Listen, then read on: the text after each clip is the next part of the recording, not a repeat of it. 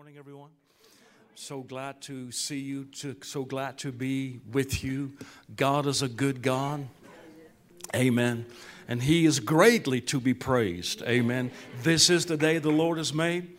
I don't know what you're going to do about it, but I'm going to rejoice and be glad in it. Praise God. Well, this morning I got a message uh, for you. It's right in line with what Pastor Joel uh, and Jamie have been talking about over the last little while, so I did not want to change course necessarily. Uh, it's actually, you know, one of our Bible courses that we taught at the church here at one time called Understanding Authority. And how many of you know it's important for us to understand authority? Because how many of you know that? Uh, that, that the church of the Lord Jesus Christ is God's legislative uh, building, you could say, on this earth. What we say and what we do counts. Can you say amen? When, when the world is going nuts, you know, when they're out of control, then guess what? You know, uh, we as the church, we're going to have to take our God given authority and put some things back in place. Can you agree with that? Amen. I believe that would be very good. So, uh, of course, it's a Bible course. You know, these would be the objectives for the whole course. You know, I, I trust you can understand that we're not able to put it all in into one service this morning, but we're going to give a good shot at it. Amen. Dear precious Father, I just thank you so much for the Holy Spirit who is here. He is sent here to be our helper. You did not leave us helpless or leave us as orphans, but you have given us the mighty Holy Spirit. This morning, He will lead and guide us into all truth. Amen. Thank you. He will show us things to come. He will show who Jesus is, who we are in Him, and who we are in the church. And I thank you that we are living in a, in a day, in a time period, that these truths will become more and more relevant to us as we gather and as we go towards the end or towards the finish line of the church. Thank you for it in Jesus' name. Amen. So, what we would like to accomplish, at least, you know, to up to a degree, is that you will be able to operate in great faith. If you had the choice between, you know, Jesus mentioned to a group of people, he said, How come you don't have any faith? How come you have no faith? Or he said, O ye of little faith. And then we have one example, or actually two examples, of people who were not in the covenant, so to speak. They were outside, they were foreigners. One of them is a Roman centurion, the other one was a Canaanite woman. We'll talk about the Roman centurion in just a few moments. They were, out, they were outside of the covenant, and they uh, Jesus said of them they had great faith. Now, if you had the choice between no faith, little faith, or great faith, which one would you choose? Great faith. I'm in the right group. I'm in the right group. I would, I would opt to go for great faith. So we, we're going to find out that in order for us to operate in great faith, good morning, Mom. Nice to see you. in order for us to operate in great faith, it would mean that we have to understand authority. Does it make sense to you? All right, next uh, what we like to accomplish, praise God, is that you develop a conquering spirit. Amen. How many of you know that Jesus has a conquering spirit? Right? There's nothing mealy mouthed about him, there's nothing weak about him. There is nothing, you know, that tells us that he's just barely making it. He is the Lord of the human race. Amen. And when he walked the earth, he had this conquering spirit, this conquering ability about him. The way that he talked, he talked like a conqueror. He still talks like a conqueror.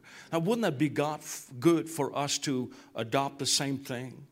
Amen. That we get rid of the weak willed and the mealy mouthed Christianity. Well, you never know. You never know what God's going to do when He's given us His Word so that we can know exactly what He is going to do. Can you say amen? All right. Then the next thing is it will help us develop, if you understand authority, it'll help you develop an effective prayer life. And I believe that will be very important. Did you know that one of the reasons that you are on the earth and have been recreated as the righteousness of God is so that God has a righteous voice on the earth? And that's what's needed because we're living in a world, you know, there's a lot of uh, wickedness being, being broadcasted, being proclaimed. There's a lot of evil being uh, dis- distributed on, on all of the media networks and the social media.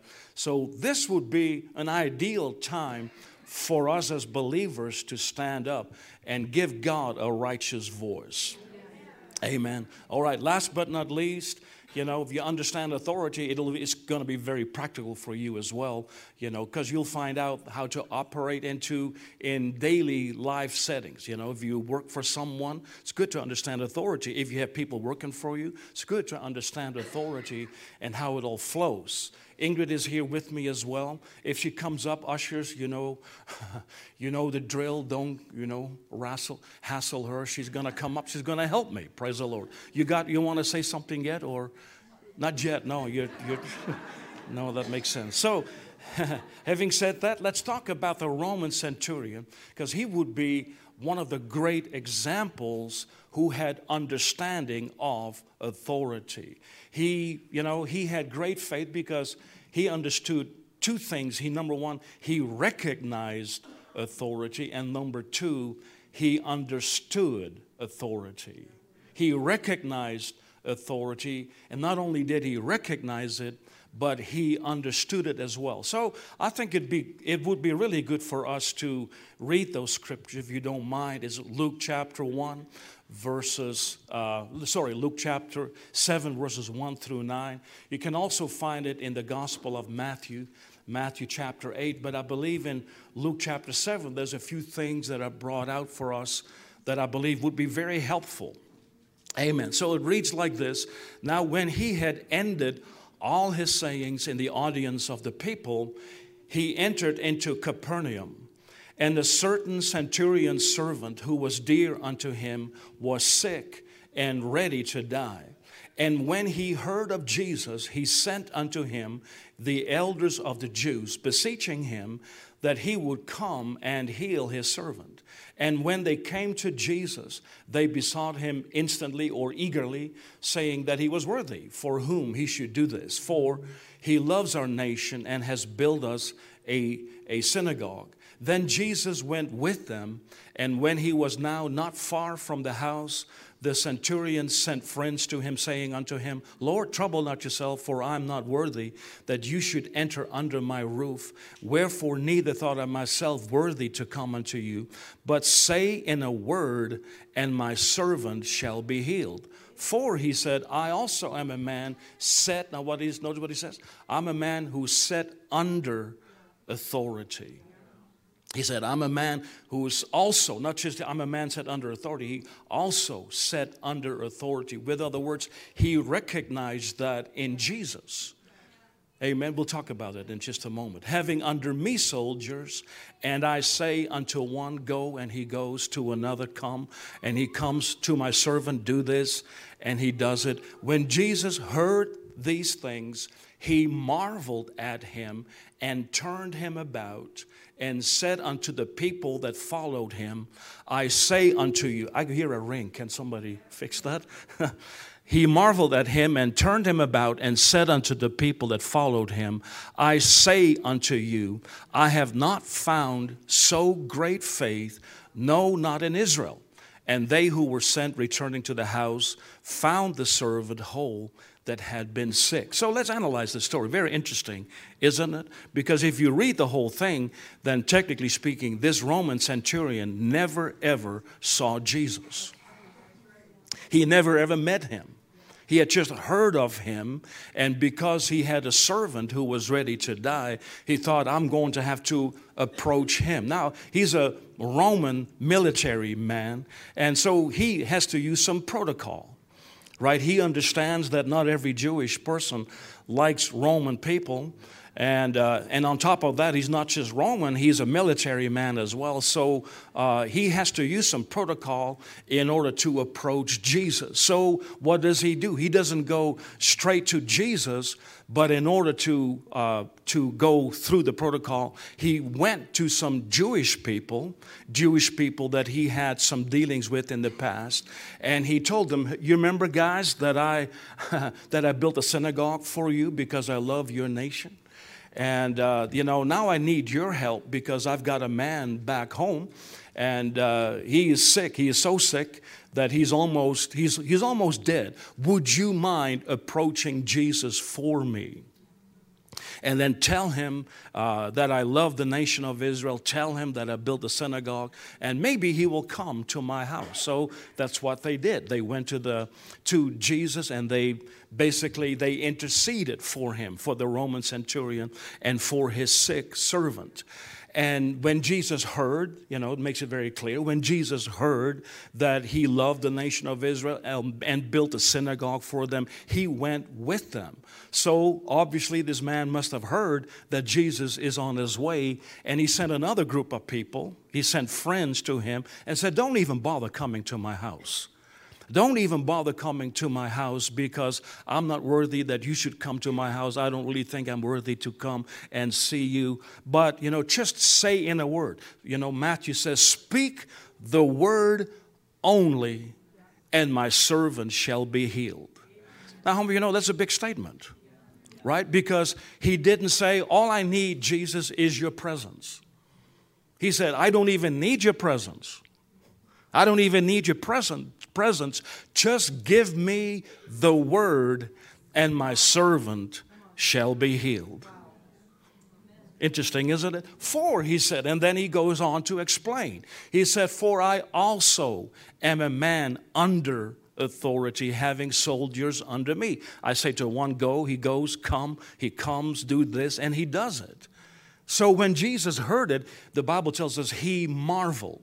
Now, the Gospels tell us in only two places that Jesus marveled at people.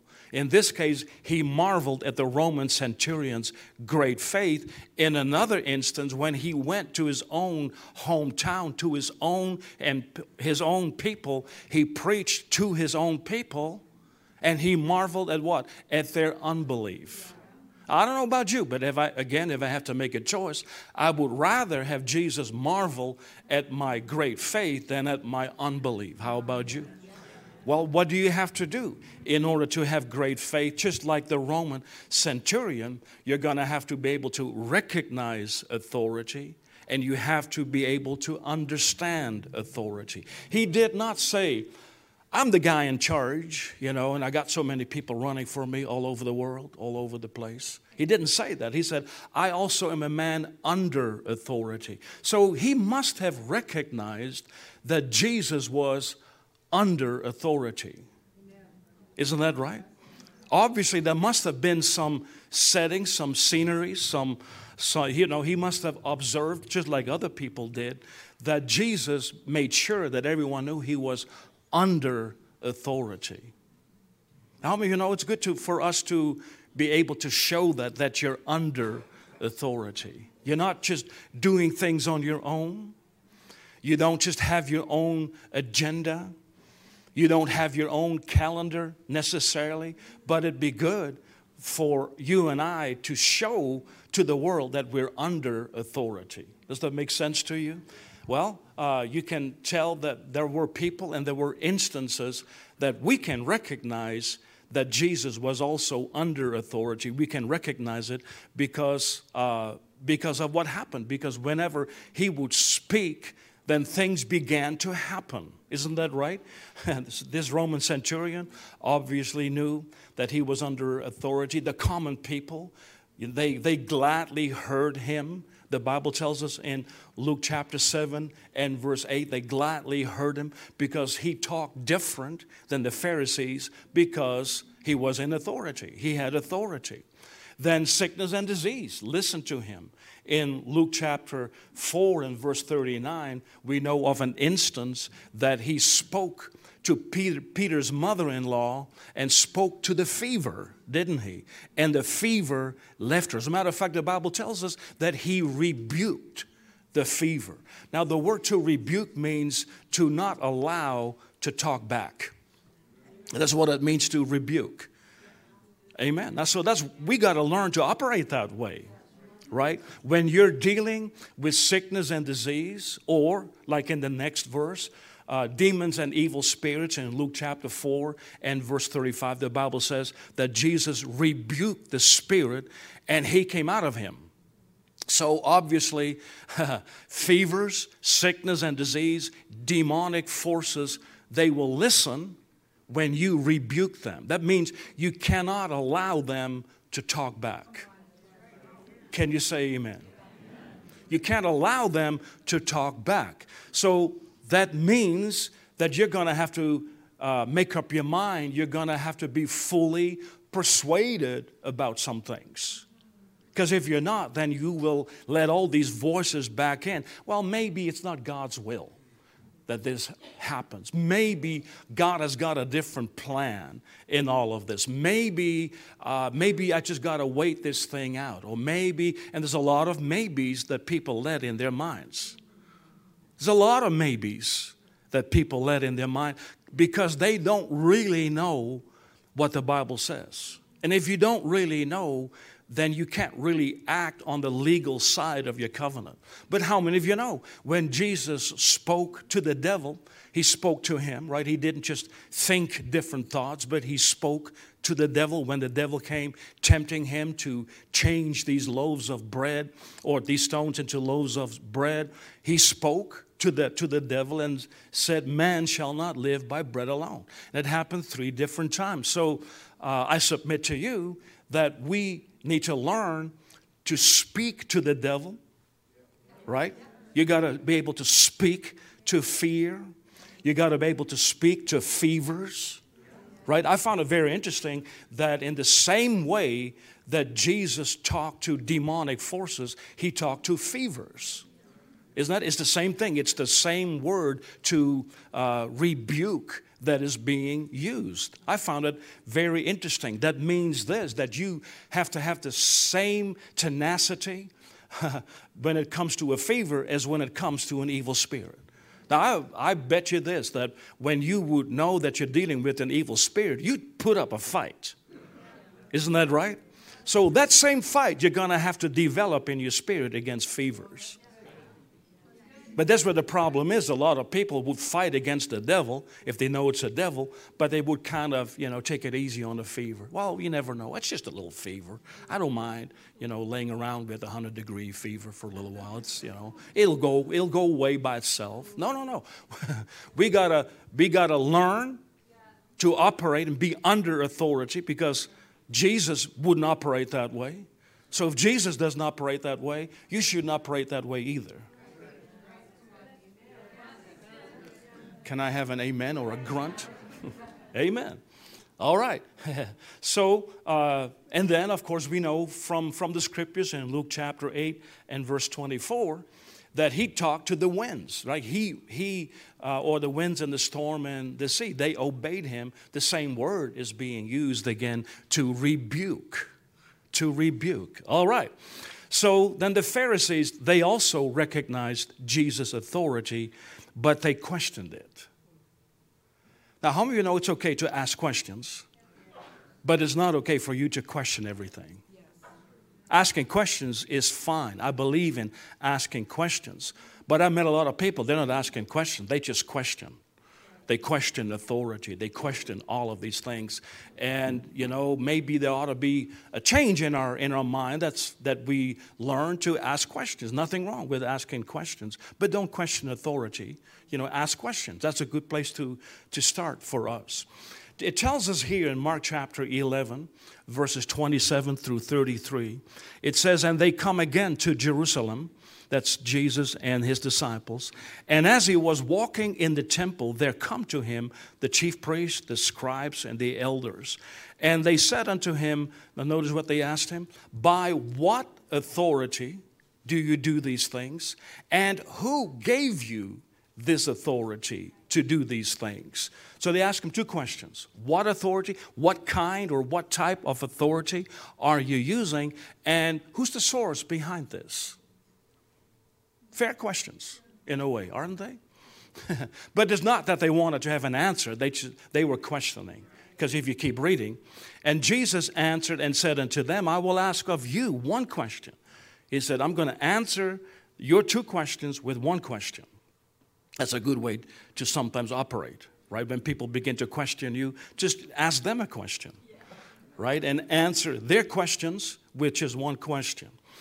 Jesus answered, He said unto them, I will ask of you one question, answer me, and I will tell you by what authority I do these things. The baptism of John, was it from heaven or of, of men? And they reasoned with themselves, saying, Well, if we shall say from heaven, then he'll say, Why then did you not believe him? But if we shall say of men, they feared the people, for all men counted John that he was a prophet indeed. So they answered and said unto Jesus, We can't tell. And Jesus answering said unto them, Neither do I tell you by what authority I do these things. So if you're not going to tell me, I'm not going to tell you because you're not really interested. It's a good way to operate, right? Sometimes people ask you questions, they're not really interested, they just want to question you. Amen. But I do believe it would be really good for us to do to answer those questions. What authority? By what authority? What kind of authority do you do these things? So that brings me to a whole list of things that we're not going to go into all of them, but I'll just give you give you a quick rundown of the different types of authority. There's spiritual authority, such as the sovereignty of God, and that's the one we're going to deal with this morning. Is it okay to, to kick over some sacred cows this morning? Amen. That's what my wife is really good at. She's been, she asks questions all the time.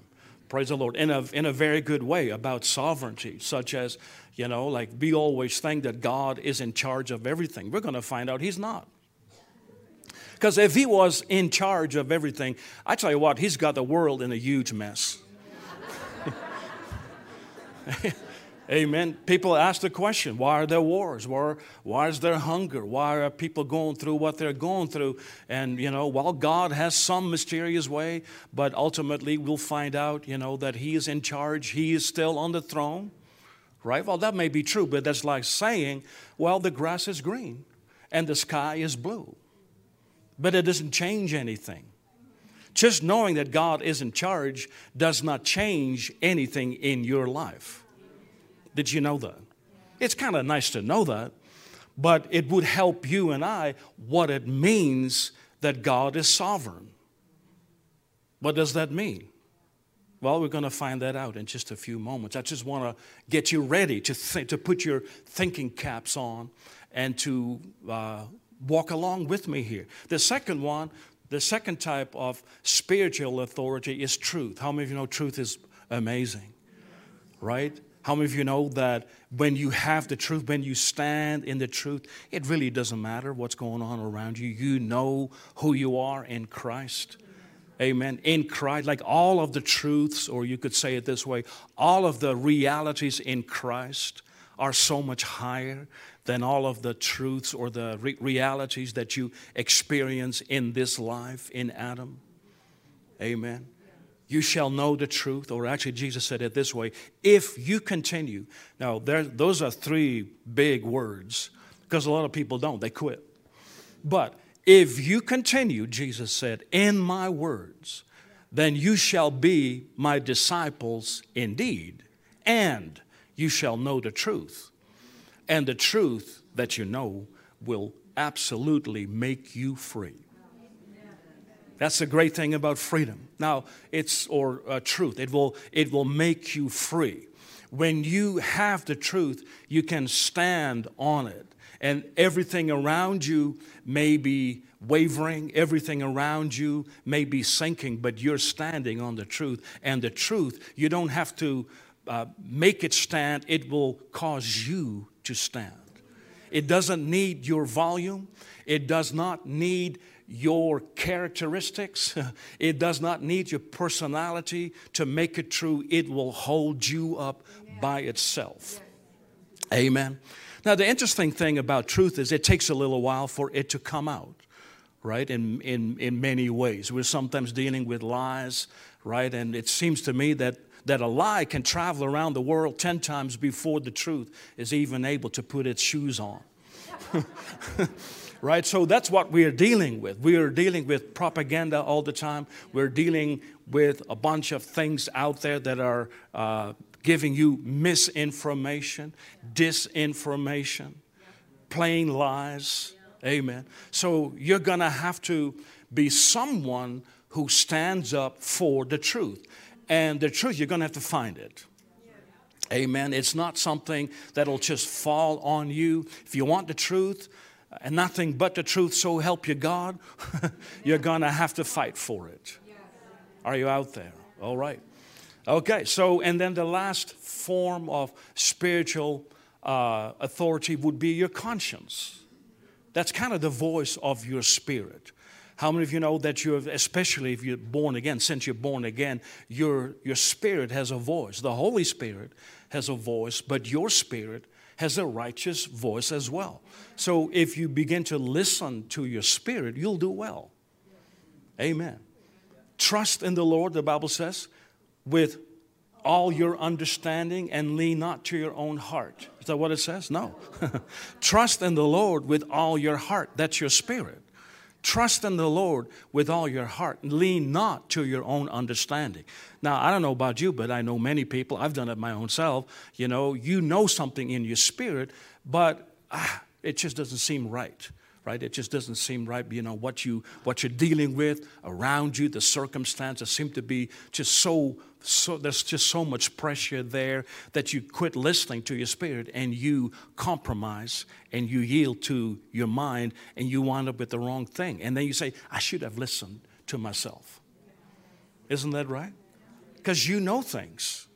You know things that that the world cannot, cannot give you. Then there's practical authority. I don't want to get into that. That's not, I, I can't, you know, for time's sake. But there's delegated authority. How many of you know we, you and I are dealing with delegated authority every day, right? That's how it all began when God gave dominion to Adam and Eve, or to Adam. He said, you know, let them have dom- dominion over the earth. He delegated his authority to Adam and Eve when Jesus was raised from the dead, uh, he, what did he say? He said, All authority has been given unto me, both in heaven and on earth.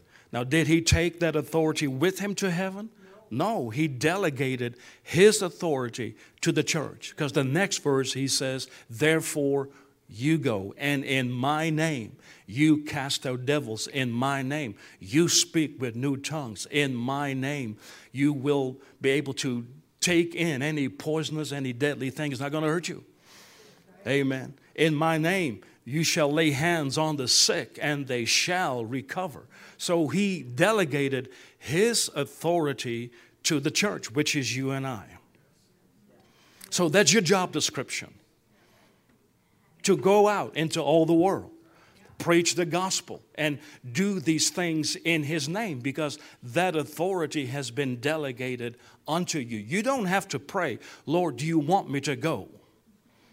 Because that's already been given to us. I found that so many people are praying about what God has already told them to, to do. Now, you can pray, but your prayer ought to be something like, Lord, where do you want me to go? and what do you want me to say? Amen. All right, so there's delegated authority, there's functional authority. If you've got a set of skills that gives you authority in that area, isn't that, isn't that right? Then there is also uh, positional authority, and there are customs and uh, tr- traditions that we have to be knowledgeable about as well. You can't just go into a different culture and change their customs. Amen. It just doesn't work. I mean, you wouldn't like it like it either if people from different nations come and they tell you we're gonna we're gonna do things different from from now on. you wouldn't like that either. So you have to be conscious, conscientious of all those things. So here we're to go. Understanding sovereignty. Just about the time and we have to close now. Understanding sovereignty. I just needed to take a run at it to you know, give you an idea that when you talk about the sovereignty of God, you're really talking about understanding authority and how it flows. Because, again, if you want to be a person like the Roman centurion of great faith, then you, you and I have to understand authority. Well, real simple. Uh, God gave man authority. Isn't that right? Genesis chapter 1 verse 26, I believe it is, is, you know, let us make man in our, in our image and let them, plural, let them Adam and Eve, but they were one at, at the time they were called Adam. At the time, let them have dominion over the earth. So that hasn't changed, right? That hasn't changed. So when you give someone authority, when God gave his authority over the earth to Adam and Eve, let me ask you this question Is God sovereign in that area? No. no, he's not. When I give when I give the keys to my car to my son Eric, right? And said, and I tell him, okay, Eric, you know, here's the keys to my car, and uh, you know, do whatever you need need to do with my vehicle. So, am I in charge of that vehicle at that moment? No. If he ditches it, if he ditches it, it's because he did it, right? It, you know, and he may say, "Well, yeah, but you allowed it to happen because you gave me the key." Well, that may be that may be a a reasoning, but when it's all said and done, it's Eric who ditched the car. Isn't that right? I mean, I did allow it to happen, but it's not because I wanted to. it's just because I gave him the keys. How many you know you got a bunch of keys? Isn't that right? You've been not just given the keys to the kingdom just to get in, you've been given the keys of the kingdom. With other words, once you're in, there's a lot of other doors that you can open up as well with the keys. A lot of people don't even know they have a key. Have you ever, you know, I've got a bunch of keys at my house. I don't know what they're for. but they're all they're all there. They're in a in a little box, and every once in a while, when we you know when we need to open up a door and we don't know where the key is, we go through the whole box and try them all out. so it'd be helpful to know what the keys are for. Secondly, we know this that after God gave man authority, what happened? He fell. Adam sinned, didn't he? But by doing so, he didn't just do something bad or he didn't just do something wrong. I mean, that's bad enough, but he what he did is by doing so, he gave his authority to the devil. And from that moment on, after Adam sinned, from that moment on, uh, it's the devil who has exercised a lot of authority on this earth. Right? Second Corinthians 4, uh, chapter 4 and verse 4 tells us that, that the devil, Satan, is the God of this world system. He's the God of, of this world. Now, that does not mean he's the, he's the God of this world where all the resources are, but he's the God of this world system. Amen. And if people listen to him, then they do have sometimes access to the wealth and to the resources of that earth, of what we have on this, on this earth. That's why it's so important for you and I, as believers, to take that authority back. Amen. So that the wealth of the wicked comes back into our hands. Yeah, I see somebody waving on, waving on the wealth. Yes, come on in. It's ours. It belongs to the church. Can you say amen? If you can't say amen, say oh me. It's so anyhow. amen. Adam fell and he yielded his authority to the devil. When, when he tempted Jesus, he took him to a high mountain and he showed him in one moment all the kingdoms of this world and the glory of them. For, he said, they have been handed to me. So if you worship me one, just one, just one, just one, just one time, just once, one time, one time. I'll just need you to worship me one time. You can have the whole thing. After all, I know that's what you. That's why you came. You didn't just come only for the individual, but you came for the nations. I'll give them to you, but you're going to have to worship me. Aren't you glad that Jesus didn't fall for it? It was a shortcut. It was a shortcut for him to get what he is going to eventually get anyway. Now, we're not at that place yet. We're still at the place where we are taking individuals out of the kingdoms, out of the nations, to become a new holy nation. That's the gospel of our salvation. But there's a time coming, and we're getting close to it, that the end time of the church is here. The church is going to move to heaven. We're going to operate from heaven for a little while, from a, with a new vantage point, so to speak. And it's at that time that the kingdoms of this world will become the kingdoms of our Lord and our Savior, Jesus Christ. So he took the long way around, but it's God's way. How many of you know that the devil will always offer you a shortcut? But sometimes you're going to have to be patient enough and stick with the plan, go with God in order for you to get all of the benefits that come along with it. All right. So then after man fell and Satan, you know, took the keys, so to speak, then Jesus came, he defeated the devil, right? And he said, All power has been given. We just said that. All power has been given unto me both in heaven and on earth. Therefore, you go. He also said, I have the keys of hell and of death. Ooh, he's got the keys.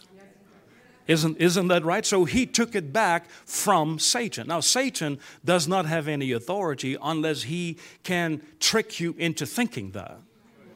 Right? And that's what he does because Jesus took the authority away from him and he gave it to you and I. So the only authority that the devil has, if he can deceive you into giving up your authority, amen, and then he will use your authority against yourself. That's how he functions. So, wouldn't it be good for us to know how it works so that we can use our authority on purpose and put him where he belongs under our feet. The only thing that the devil should know about you is your shoe size. That's all he should know about you. All right. So, and um, so obviously, then last but not least in this, upon uh, com- completion of the plan of redemption, Jesus will give back the authority to God. If you look with me to 1 Corinthians chapter 15, 27, 28. I've added everything that's in brackets, I've added to it just to clarify some things. It says, For he, that's God, has put all things under his, Jesus' feet. But when he, God, says all things are put under him, Jesus, it is manifest or it's clear that he, God, is ex- is accepted, which did put all things under him. And when all things shall be subdued unto him, that's Jesus, then shall the Son also himself be made subject unto him, God, that put all things under him, Jesus, that God may be all in all. So there's a time coming. There's a time coming that all things will go back to the Father God. But in the meantime, and I didn't mention that, but let me go back there really quick. But in the meantime, um, you can say this that, um, that all authority has been given to our Lord Jesus Christ, who has delegated that authority to us as the church. And when the time comes when all things have been placed under his feet, amen, which is really our feet because how many of you know that Jesus' feet are not sticking out of his neck? They're sticking out of his body, which is us, the body of Christ. You're his feet. He's the head of the body, but we're the rest of the body. Does that make sense? So the feet, even, even if you are the little toenail on the little toe of your left foot, you have authority over Satan and all of his courts, over the powers of darkness. If you say, Well, I don't really amount to too much, as long as you are in the kingdom of light, in the kingdom of God, I believe it was just said this morning, even who has taken us out. Thanks be to God, who has taken us out of the kingdom of darkness and has placed us in the kingdom of His dear Son, the kingdom of light. Yeah. That's where we are. So it really doesn't matter where you are or how you think or what you feel about yourself, as long as you know this that you are a believer, you're born again, you immediately have authority over Satan. Amen. Just by virtue of the new birth, because you are born again, that makes you stronger than sin. Amen. It makes you stronger than sickness and disease. It makes you stronger than fear, intimidation, makes you stronger than the Antichrist. He's got no say. as long as the church is here. It makes you stronger than the devil himself. Amen. Amen. Would like, like to come up? Okay. Here comes my wife with something practical. Amen. Always helpful.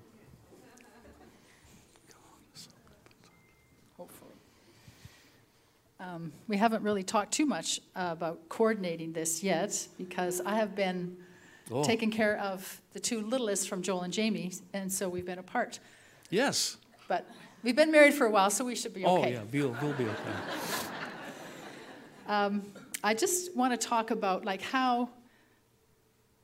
Well, no, oh, you want me to go back? Well, sovereignty. Like, so yes. how does that work for us in my life? Like, so I have a pair of black pants on, pair of brown shoes. Like, did God choose that for me, or do I have free will? right? So, yes. And that's an easy thing, but then there's other decisions that you make, like about war, or about anger, or about um, mistreating somebody. Whose, whose problem is that? Like, yeah. did God say, okay, now this is what's going to happen? I want you to, I'm going to just say it. I want you, you go rape this person. Is that what God's plan is? No. No. No. Do you have a choice? Yeah. yeah. So I'm going to read this Deuteronomy 30s. Can I go this oh, way? Oh, please do. Yeah. Okay. Yeah. Out of the um, Good News translation, it's so simple. Today I'm giving you a choice between good and evil, between life and death. If, yeah, if you obey the commands of the Lord your God, which I give you today, if you love him, obey him, and keep all his laws, then you will prosper and become a nation of many people. The Lord your God will bless you in the land that you are about to occupy. Like we sang this morning, the land I'm living in. Yeah. But if you disobey and refuse to listen and are led away to worship other gods, you will be destroyed. I warn you here and now, you will not live long in that land across the Jordan that you are about to occupy. I am now giving you the choice between life and death between God's blessing and God's curse, and I call heaven and earth to witness the choice you make. Yeah. And then he says, he's given us a little bit of advice choose life. Yeah. Just in case. Just in case you weren't sure, choose life. I, I think, man, God, that you're so, it's so simple here. And I just want to read one more scripture, Revelation 3, verse 20. Mm. Here I am, I stand at the door and knock. If anyone hears my voice and opens the door, I will come in and eat with that person and they with me. Like that's so simple. Yeah. If. If. Yeah. So you got to make a choice. So you got to make a choice. Yes. It's not like he's not going to come in and knock the door down. So what about if someone says, "Oh, my child died, but God needs him in heaven." Yeah. For a choir. Yeah. well, people say that, right? People say those things. So what? So what? Yeah. What do you do with that? Well, you can't do anything with that because because it's, it's not the truth. It's not the truth. God is not interested in, in doing that. Yeah. Like Amen. when Jesus said, um, This is the Lord's Prayer, Thy will be done on earth as it is in heaven. So, what does heaven look like? Is there crime in heaven? Like the crime rate is zero. Hunger, sickness, disease, mistreatment of anybody? No. And why is that? Because God's in charge there. Yes. Here, yes. men are in charge. Yeah. And we've given it over to the devil. Yeah. And so now it's a mess here. Except for when you choose life. Right? When you choose him. then your world and those you can influence have a whole new chance. Yeah. Like he never left Yeah. us Yeah. destitute. And I'm so thankful for that. So we can stand in his authority Yeah. and live the life that he wants us to live. Yeah, amen. Well, I, some of it, like some of the things that you're saying, makes it very clear that there's a place where He is sovereign. He is sovereign in His own territory, which is heaven. Psalm 115, verse 16 says, The heavens are, are the Lord's, but the earth He has given to the children of men. So we have no charge in heaven. You can't go up in heaven and tell Jesus that we're going to rearrange the furniture here. You know, I'm not really too impressed here. You know, I mean, you don't have any say so there, but you do have say so on this earth. Amen. As a matter of fact, you know, uh, we will probably, I don't know if we have time for all of this, but just in case, you know, it, it comes up now, why, why else would God look for covenant partners? Right? Like he went to Abraham and he, he talked to himself. He said, Shall I hide from Abraham the thing which I'm about to do? And he's talking literally about Sodom, right? That he's going to overthrow those cities. Shall I hide from Abraham the thing which I'm about to do, seeing he will be a, a father of many nations? And of course, the answer would be no, because Abraham is a covenant partner. It's the same thing as when you are in your own business, right? Maybe you've done well in your own business, but now, uh, in order to make, make your business better and in order for you to expand your business, you get a partner. Well, you can, you can no longer act on your own accord like you, like you used to. You're going to have to check with your partner. So God created some partners. He made Abraham his partner. So he went to Abraham and he said, You know, uh, I'm just about to go to Sodom to see, to make sure that what I've heard is the truth. And, uh, you know, and he knows, Abraham knows that those cities are going to be, be overthrown.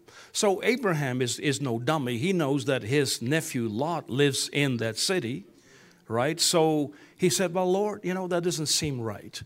You know, you're not the type of a person who would kill the wicked with the righteous or the righteous with the wicked. If there may be, if there's maybe 50 people in that city, would you overthrow that city for 50's sake? Uh, God said, Well, no, I won't. No, I won't. So obviously, God is not interested. He was not interested in overthrowing the city. You know why? He would rather save it. Right? But he needs someone on this earth to work with him. So he's found Abraham to work with him. Abraham, being Jewish, he went from 50 to 40 to 30 to 20. And then he said, What about 10? Well, what about 10? If there are five, or if there are 10 people who are righteous, will you overthrow the city? God said no. And that's where he quit. If he would have gone one step further, would you save the city for Lot's sake? God, based on the track record that we have, he would have said yes. But Abraham stopped at 10. There were less than 10 people, so God had to overthrow the cities. He still got Lot out, though. Didn't he? He still got Lot and his family out. Praise the Lord. Amen. What about Moses? God, how many of you know that the nation of Israel really ticked off God one time? Not just one time, but this, this one time. He was, God was upset. The, the King James says wrath, but that's really English for, you know, he was upset. He was really upset. He said to Moses, Leave me alone. With other words, uh, let me do something on my own. I don't want to think about our partnership at this moment. That's how mad I am. Leave me alone, and I'm going to slay, I'm going to kill these people as one man. That's how mad he was. What did Moses do? If he was a modern day Christian, he'd be like, you think this is bad? I've been dealing with these people for the last 40 years. Go ahead, have, have at it. Slay them all. Go ahead and kill them all, and you can start over with me. That's what modern day Christians would have said, but not Moses. He stood in God's face. He said, You can't do that. You can't do that. You can't do that. I'm paraphrasing because the people are going to find out it's going to be on, on, on the six o'clock news and we're going to look bad if you do that. That would mean, you know, you, the people will begin to say that you were not able to take your people out of Egypt into the promised land. That's not, that's God, not to fly. Remember, he said, your covenant with Abraham, Isaac, and Jacob. And you know what the Bible says? God repented. What? I thought we need to repent. And this time, God repented of what he was thinking about doing. That's in the Bible. Amen. It's in the Bible. He had Moses, he had Abraham. Praise God. He's got you and I to, to make some changes on this earth. How many of you know that when you use your voice of authority, and I'm not talking about necessarily a loud voice, you can do that, that's fine. But how many of you know, uh, if you know who you are, if you know where you are seated, seated in heavenly places, oh, that's where you are. You're seated when Jesus was raised from the dead and he was uh, raised to the heavenlies and sat on the right hand of God. You went with him. That's where you are seated. That's a place of authority. Amen. That's a place of authority, meaning what you say counts. What you say in the throne room of grace about our government counts. What you say in the throne room of grace about the situation that you're in, that's what counts. Amen. I love that because God is all, like He's all knowing, right? He's all powerful. That doesn't take any of his power away. No, no. But in his all knowing, he gave us free will. Yeah. So that's how he set it up. And so I think if we take our spot, then we, get, we have so much authority over all those things that Jesus showed us in the Gospels. Yeah. Yeah. Amen. So this is the Bible definition of sovereignty. God is om- omnipotent. I'm sure you've heard that, right? That means He is all powerful. But he has limited himself. I didn't limit him. He limited himself. You didn't limit him. He limited, he limited himself in the right to use his power. We want to give a few, let me give you a few examples here. It goes too quick. Am I right here? Number one, the Bible tells us God cannot lie. That doesn't mean he hasn't got the ability to, he could. But he's made the choice to not do that to you. He can't lie. He has limited himself that he can't lie. Meaning, he's going to keep his covenant.